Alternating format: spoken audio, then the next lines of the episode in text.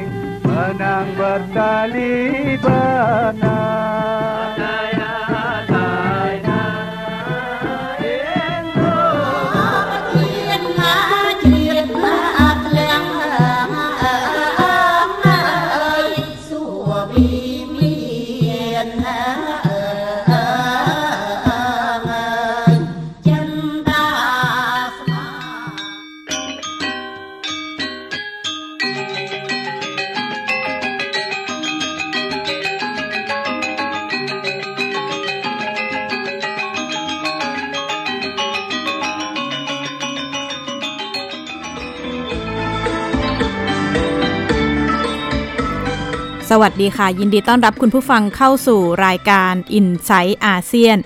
ดิฉันชลันทรโยธาสมุทรทำหน้าที่ดำเนินรายการ สัปดาห์ที่ผ่านมาสถานการณ์ในอาเซียนเป็นที่จับตากรณีการมาเยือนของรองประธานาธิบดีสหรัฐกัมมาลาแฮริสนะคะ เธอไป2ประเทศคือสิงคโปร์แล้วก็เวียดนามกัมมาลาแฮริสเดินทางถึงฐานทัพอากาศปายาเลบาของสิงคโปร์เมื่อวันที่ 23 สิงหาคม โดยมีวิเวียน บาลากฤษณันรัฐมนตรีต่างประเทศของสิงคโปร์ให้การต้อนรับ ขณะที่การเดินทางที่สิงคโปร์ใช้เวลาทั้งหมด 3 วันนะคะ แล้วก็เป็นการเยือนประเทศในเอเชียครั้งแรกของแฮร์ริสในตำแหน่งรองประธานาธิบดี นายกรัฐมนตรีของสิงคโปร์นายลีเซียนลุง แล้วก็คามาลาแฮร์ริสมีการหารือกันในหลายประเด็น ไม่ว่าจะเป็นการรับมือโรคโควิด -19 การเปลี่ยนแปลงของสภาพภูมิอากาศ แล้วก็ความร่วมมือด้านความมั่นคง แต่ประเด็นที่ทั่วโลกจับตาคือ จุดยืนของสหรัฐเกี่ยวกับข้อพิพาททะเลจีนใต้ และการมีวาทะที่ค่อนข้างรุนแรงนะคะ กล่าวหาจีนว่า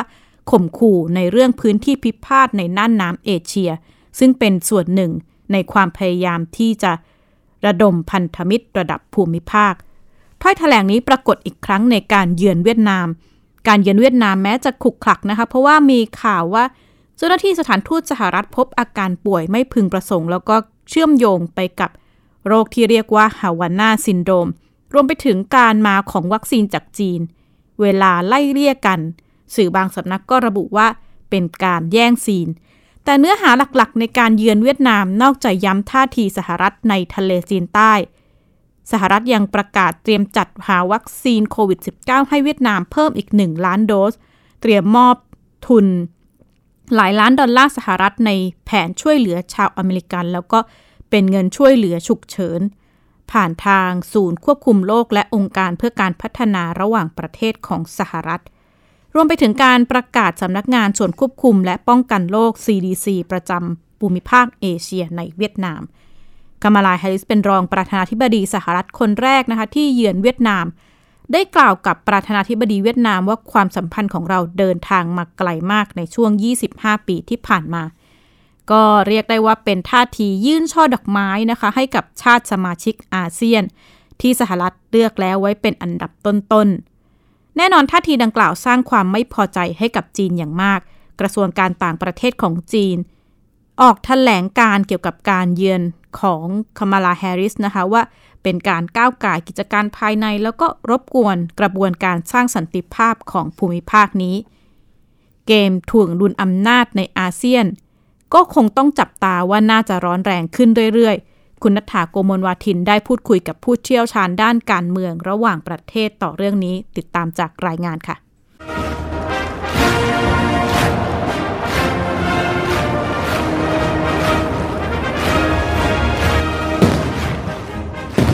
พิธีสวนสนามอย่างยิ่งใหญ่ แสดงอาวุธยุโทโธปกรณ์อย่างอลังการณจตุรัสเทียนอันเหมินกรุงปักกิ่ง แสดงถึงความมั่นใจความเป็นชาติของจีน ภายใต้การนำของพรรคคอมมิวนิสต์ ในโอกาสฉลองครบรอบ 100 ปีของพรรค1กรกฎาคมที่ผ่านมา一切创造ประโยคหนึ่งของการกล่าวสุนทรพจน์โดยประธานาธิบดีสีจิ้นผิง ในฐานะเลขาธิการพรรคคอมมิวนิสต์ เรียกเสียงปรบมืออย่างกึกก้อง จากคนที่นั่งฟังสดๆ ราว 70,000 คน 也绝不允许任何外来势力欺负、压迫、奴役我们。谁妄想这样干，必将在十四多亿中国人民用血肉 铸成的钢铁长城面前碰得头破血流。คำเตือนที่สื่อไปยังต่างชาติที่พยายามคุกคามจีน เป็นการสื่อสารอย่างไม่หวั่นเกรง และอาจจะต้องการฝากไปถึงผู้นำสหรัฐ แม้จะไม่ได้เอ่ยชื่อประเทศออกมาตรงๆ เท่ากับบอกว่าจีนจะไม่ยอมอีกต่อไป This is America's day. ช่วงที่โจไบเดนประธานาธิบดีคนที่ 46 ของสหรัฐ รับตำแหน่งใหม่ๆ เมื่อเดือนกุมภาพันธ์ที่ผ่านมา ได้กล่าวที่ทำเนียบขาวด้วยท่าทีขึงขัง ว่าสหรัฐกลับมาแล้ว America is back. I speak today as President of the United States at the very start of my administration, and I'm sending a clear message to the world. America is back. The transatlantic alliance is back. And we are not looking backward. We are looking forward together. คำทวงคืนความเป็นผู้นำของโลก พร้อมกับย้ำความเป็นพันธมิตรกับชาติตะวันตก คือสารที่ไบเดนย้ำว่าสหรัฐคือผู้นำที่ยึดมั่นในอุดมการณ์ประชาธิปไตย และทั้งโลกควรจะต้องเดินตาม 我们党所付出的一切努力， การเร่งเครื่องทะยานขึ้นของจีนหลังจากเปิดประตูสังคมนิยม สู่เศรษฐกิจแบบทุนนิยม ในช่วงกว่า 40 ปีที่ผ่านมาทำให้จีนเติบโตอย่างก้าวกระโดด ขณะที่สหรัฐในฐานะมหาอำนาจอันดับหนึ่งทางเศรษฐกิจและการเมืองโลก ต้องเร่งเครื่องในเชิงเศรษฐกิจ ด้วยคำทำนายที่ว่า อาจจะถูกจีนแซงในปี 2031 จึงอาจจะกำลังดูเหมือนโดนจีนหายใจรถต้นคอในแทบจะทุกมิติครับผมคิดว่าทางสหรัฐอเมริกาตอนนี้นะครับก็คงมองว่าจีนเนี่ยน่าจะเป็นคู่แข่งที่ท้าทายสหรัฐเนี่ยมากที่สุดนะครับในประวัติศาสตร์รอบร้อยปีที่ผ่านมา เพราะว่าถ้าเกิดว่าคุณนัทธาดูเนี่ยนะครับในอดีตเนี่ยไม่ว่าจะเป็นสหภาพโซเวียตนะครับไม่ว่าจะเป็นญี่ปุ่นเนี่ยไม่เคยขึ้นมาถึงจุดในระดับที่จีนขึ้นมาอยู่ในปัจจุบันนะครับก็คือ GDP ของจีนปัจจุบันเนี่ยมีขนาดประมาณ 60%ของ GDP สหรัฐนะครับในอดีตเนี่ยไม่เคยมีประเทศไหนนะครับที่ขึ้นก้าวขึ้นมาอยู่ถึงจุดนี้ก็คือเป็นเบอร์ 2 ที่เรียกว่าหายใจรถต้นคอเบอร์หนึ่ง นะครับแล้วก็ในการประเมินจากหลาย ๆสำนักวิเคราะห์เนี่ยก็ยังมองว่าเป็นหลักคณิตศาสตร์ทั่วไปครับคนพันสี่ร้อยล้านนะครับถ้าเกิดว่าอยู่ดีกินดีขึ้นสุดท้ายขนาดเศรษฐกิจจีนเนี่ยก็จะขึ้นมาเป็นขนาดเศรษฐกิจที่ใหญ่ที่สุดอันดับหนึ่งแซงหน้าสหรัฐนะครับสิ่งที่สำคัญมากก็คือ ผมคิดว่าสหรัฐจะต้องยอมรับว่าจีนนะครับเป็นมหาอำนาจแล้ว แล้วก็จะ มีการขยายอำนาจ อันนี้อันนี้อำนาจนี้ไม่ใช่แค่อำนาจทางทหารนะครับแต่เป็นอำนาจทางเศรษฐกิจอำนาจทางการทูตอำนาจทางวัฒนธรรมสิ่งที่สหรัฐควรจะมองอย่างยิ่ง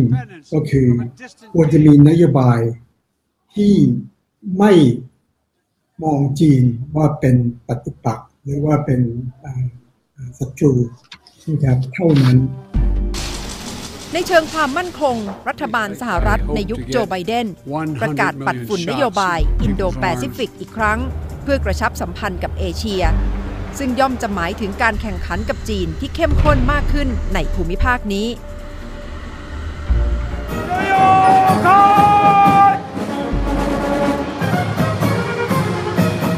แม้จะดูมาแรงในเชิงเศรษฐกิจ จีนคงจะรับรู้ว่ายังต้องทุ่งงบประมาณอีกมาก เพื่อให้ใกล้เคียงสหรัฐมากกว่านี้ในด้านความมั่นคงสหรัฐอเมริกามีเรือบรรทุกเครื่องบินประมาณ 17 ลำ จีนมีลำสองลำและกำลังเร่งสร้างให้ได้สักหกลำณวันนี้เนี่ยสหรัฐอเมริกายังมีงบประมาณลงทุนในเรื่องงบประมาณทางการทหารเนี่ยสี่เท่าของจีนครับ ก็ถามว่าถ้าเปิดจีนจะตีตื้นขึ้นมาให้ทันสหรัฐอเมริกา ให้ได้เท่ากับสัดส่วนที่สหรัฐอเมริกาจัดงบประมาณเพื่อการทหารเนี่ยจีนจะต้องใช้เวลาอีกกี่ปีนะฮะนั่นเป็นเป็นคำถามที่ที่ให้เห็นว่ามันยังมีช่องว่างมากระหว่างอะไรฮะแสนยานุภาพทางด้านการทหาร ทั้งใต้น้ำเหนือน้ำบนดิน ใต้ดินในอวในอากาศแล้วก็ในอวกาศ การช่วงชิงบทบาทนำระหว่างค่ายประชาธิปไตยแบบสหรัฐ และสังคมนิยมแบบจีน อย่างไม่ปิดบังในเวทีระหว่างประเทศ และความพยายามเร่งกระชับมิตร สร้างสองขั้วที่แตกต่างกำลังถูกมองว่าเข้าข่ายผลักดันให้เกิดบรรยากาศสงครามเย็น แล้วจะส่งผลให้โลกต้องเลือกข้างระหว่างจีนและสหรัฐหรือไม่ to a civilian government. ผู้นำสิงคโปร์จับสัญญาณความไม่ลงรอย และเตือนว่าสองฝ่ายต้องปรับ In the US, this is reflected in a deep shift in attitudes towards China, which is bipartisan and extends beyond the administration and the Congress into the population. And the same forces constrain and shape the policies of the current US administration towards China, as shaped the previous administration. In China, too, attitudes have become more assertive and robust. China's strategic and economic influence has grown. It's taken on a more active international stance. It seeks to reshape the international order to its advantage. I think it'll be hard to reverse the present trend towards more troubled relations, but many countries still hope that the deterioration in the relationship can be checked. เราควรจะเป็นห่วงแน่นอนครับ แล้วเราก็ควรที่จะติดตามอย่างใกล้ชิด แล้วเราก็ควรที่จะ ออกมาพูดแบบที่ท่านนายกรัฐมนตรีสิงคโปร์พูดนะครับ บอกว่าขอขอขอให้ให้ให้เข้าใจนะครับว่าสิ่งที่ท่านทั้งสองกำลังทำกันอยู่เนี่ยเป็นอันตรายอันตรายนะต่อสันติภาพในโลก เพราะฉะนั้นมีอะไรก็พูดกันดีๆ แล้วเสร็จแล้วก็อาเซียนก็พร้อมที่จะเป็นสะพานนะระหว่างทั้งสองฝ่าย เมื่อสหรัฐและจีนกำลังขยายการแข่งขันในทุกมิติ เศรษฐกิจ เทคโนโลยี และอุดมการทางการเมือง ปฏิเสธไม่ได้ว่าทั้งสองประเทศต้องพึ่งพาอาศัยกันอย่างสูงเช่นกัน แต่ทางเลือกของประเทศอื่น ๆ อาจจะต้องจับกลุ่มกันให้แน่นมากขึ้น เพื่อเพิ่มขั้วที่หลากหลาย ไทยจึงต้องจับกระแสทิศทางลม และวางสมดุลในเชิงนโยบาย เพื่อคงความเป็นตัวของตัวเอง และอาศัยความเป็นสมาชิกอาเซียน เพื่อคงสถานะในเวทีโลกต่อไปท่ามกลางการเดินเกมชิงพื้นที่ระหว่างสองชาติมหาอำนาจสหรัฐและจีนในอาเซียน ปฏิเสธไม่ได้นะคะว่าเมียนมาเป็นหนึ่งในยุทธศาสตร์สำคัญ เกือบ 7 เดือนแล้วหลังเหตุการณ์รัฐประหารยึดอำนาจของกองทัพเมียนมา สถานการณ์การประท้วงบนท้องถนนคล้ายๆ จะน้อยลง แต่ว่าจำนวนผู้เสียชีวิตจากการถูกสังหารถูกจับกลุ่มยังคงเพิ่มขึ้นต่อเนื่อง ขณะเดียวกันถูกซ้ำเติมด้วยสถานการณ์โควิด -19 อีกด้านความสนใจของสื่อแล้วก็ประชาคมโลกต่อสถานการณ์ในเมียนมา ดูเหมือนจะลดลง แล้วก็เริ่มเห็นการขยับท่าทีของชาติมหาอำนาจ ตลอด 6 เดือนที่ผ่านมาจีนค่อนข้างสงวนท่าทีนะคะ ออกมาบอกตลอดว่า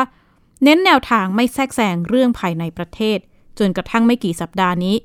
เห็นการออกมารับรอง เรียกกองทัพเมียนมาว่าเป็นรัฐบาลอย่างชัดเจน พร้อมสัญญาสนับสนุนเงินช่วยเหลือโครงการพัฒนาแล้วก็เดินหน้าวัคซีนการทูตผู้ช่วยศาสตราจารย์ดุลยภาคปีชาลัตผู้เชี่ยวชาญด้านเมียนมา ย้ำนะคะว่าจีนได้เลือกไพ่กองทัพแล้ว ครับผมผมมองได้เป็นสองส่วน ส่วนหนึ่งก็คือในแง่ของ การดำเนินนโยบายต่างประเทศจีนต่อรัฐเพื่อนบ้าน จีนก็มักเน้นย้ำถึงการไม่แทรกแซงกิจการภายใน แล้วประเพณีของแนวนโยบายต่างประเทศแบบนี้ก็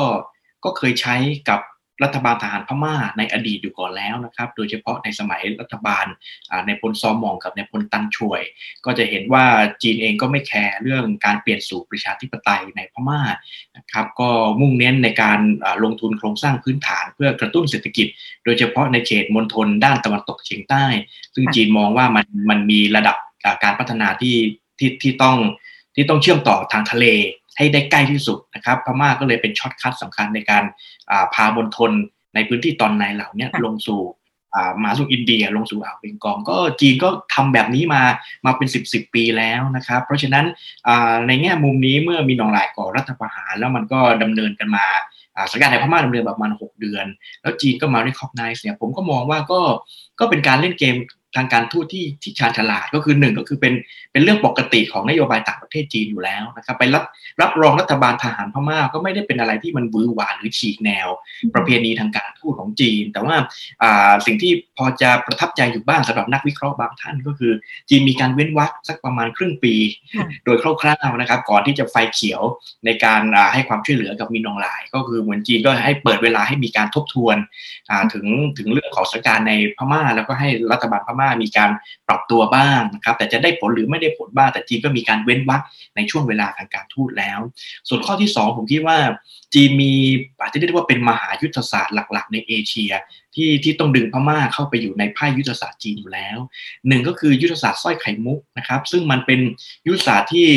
ที่จีนพยายามจะจะปั้นหมุดที่เป็นท่าเรือทางทะเล เป็นฐานทัพทางการทหาร หรือท่าเรือพาณิชย์นาวี ให้มันเป็นจั่วเชื่อมจาก ทะเลจีนใต้ในมหาสมุทรแปซิฟิกเข้าไปสู่อ่าวเบงกอลก็จะมีเมืองท่าสำคัญในรัฐพม่าในบังคลาเทศ ในปากีสถานแล้วก็เลยไปถึงตะวันออกกลางเลยนะครับ ซึ่งซึ่งอยู่ในขอบข่ายของยุทธศาสตร์สร้อยไข่มุก เพราะฉะนั้นพม่าจึงถูกจีนล็อกเป้าเอาไว้ ว่าว่าจะอยู่ในมหายุทธศาสตร์ตัวนี้แล้ว แล้วการออกโครงการหรือข้อริเริ่ม อีไตอีลูหนึ่งแถบหนึ่งเส้นทาง มันก็ตอกย้ำ ความสำคัญของพม่าอีกนะครับ เพราะว่าถ้าไปดูแผนที่ทางภูมิรัฐศาสตร์ และภูมิเศรษฐศาสตร์ จะพบเลยว่ามันจะมีอนุภูมิภาคที่จีนได้วาดขึ้น ในเขตภาคพื้นทวีปยูเรเซีย คือยุโรปบวกเอเชียราวๆหกภูมิภาค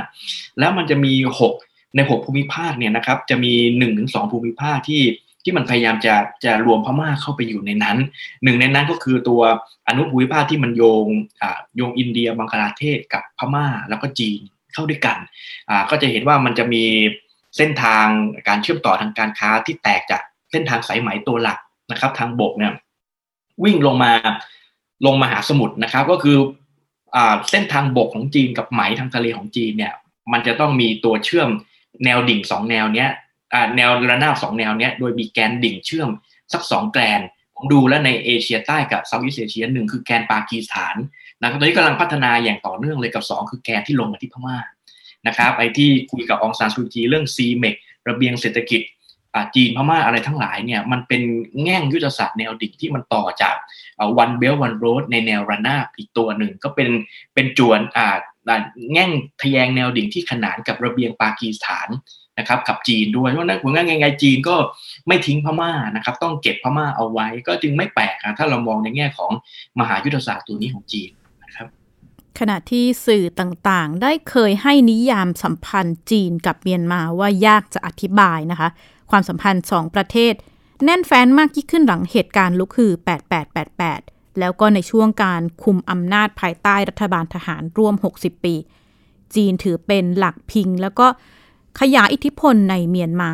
ท่ามกลางการเดินเกมกดดันจากสหรัฐและก็ชาติตะวันตก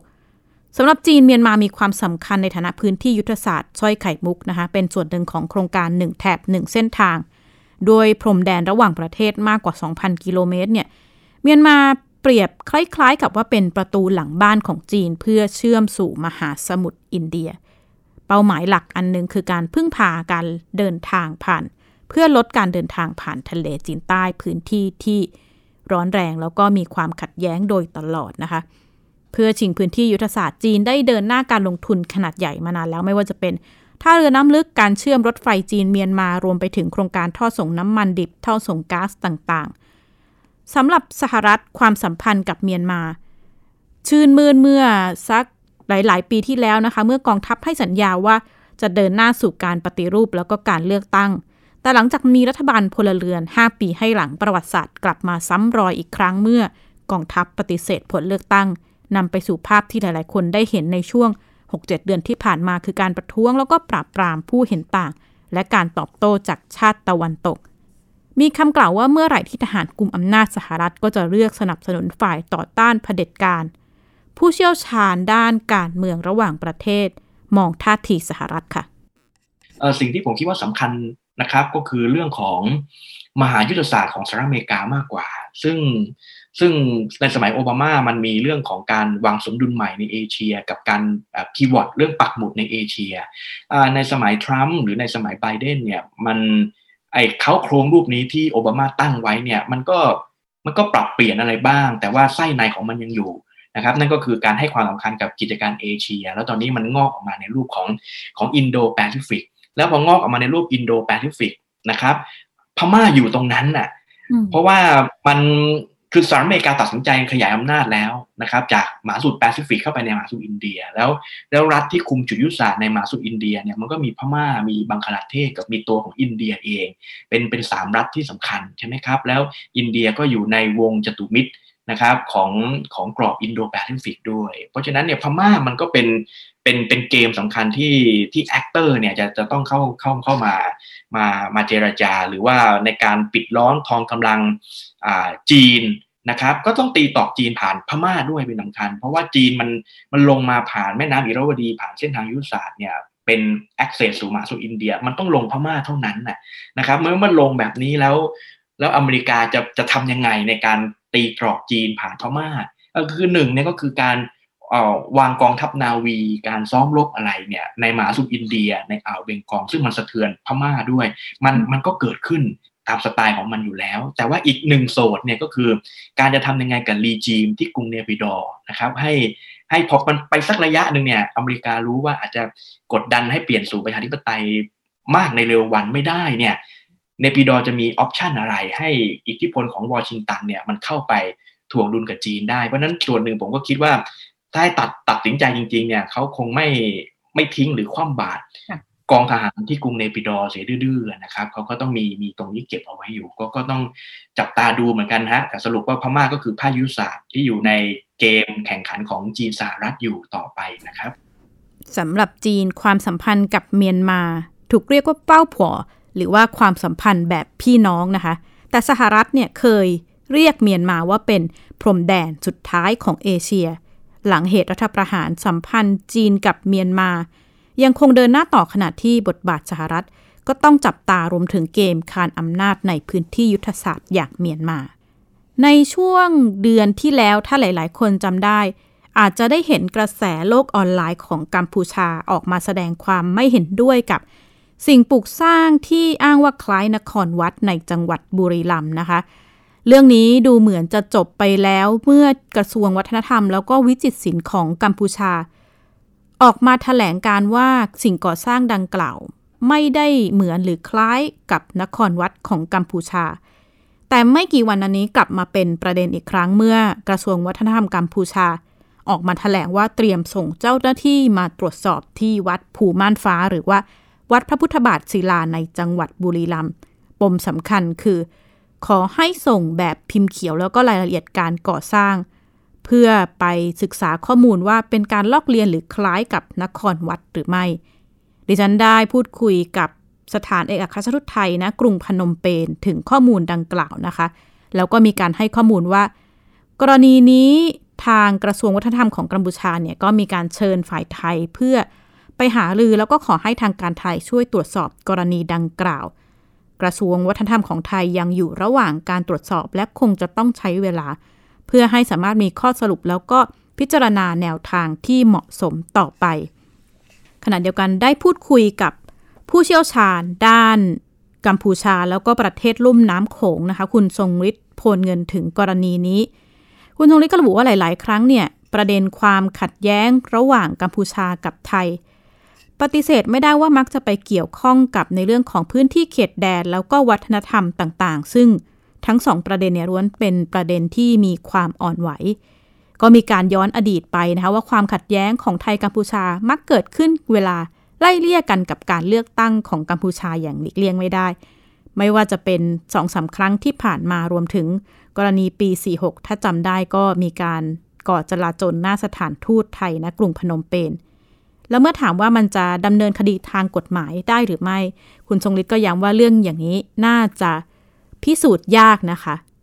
และนี่คือทั้งหมดของ i n s i ซต์อาเซียนในสัปดาห์นี้ ดิฉันชลันทรโยธาสมุทรขอลาคุณผู้ฟังไปก่อนและพบกันใหม่สัปดาห์หน้า สวัสดีค่ะ ติดตามรายการได้ที่ www.thaipbspodcast.com แอปพลิเคชัน Thai PBS Podcast หรือฟังผ่านแอปพลิเคชันพอดแคสต์ของ iOS Google Podcast Android Podbean SoundCloud และ Spotify ติดตามความเคลื่อนไหวของรายการและแสดงความคิดเห็น โดยกดถูกใจที่ facebook.com/thaipbspodcast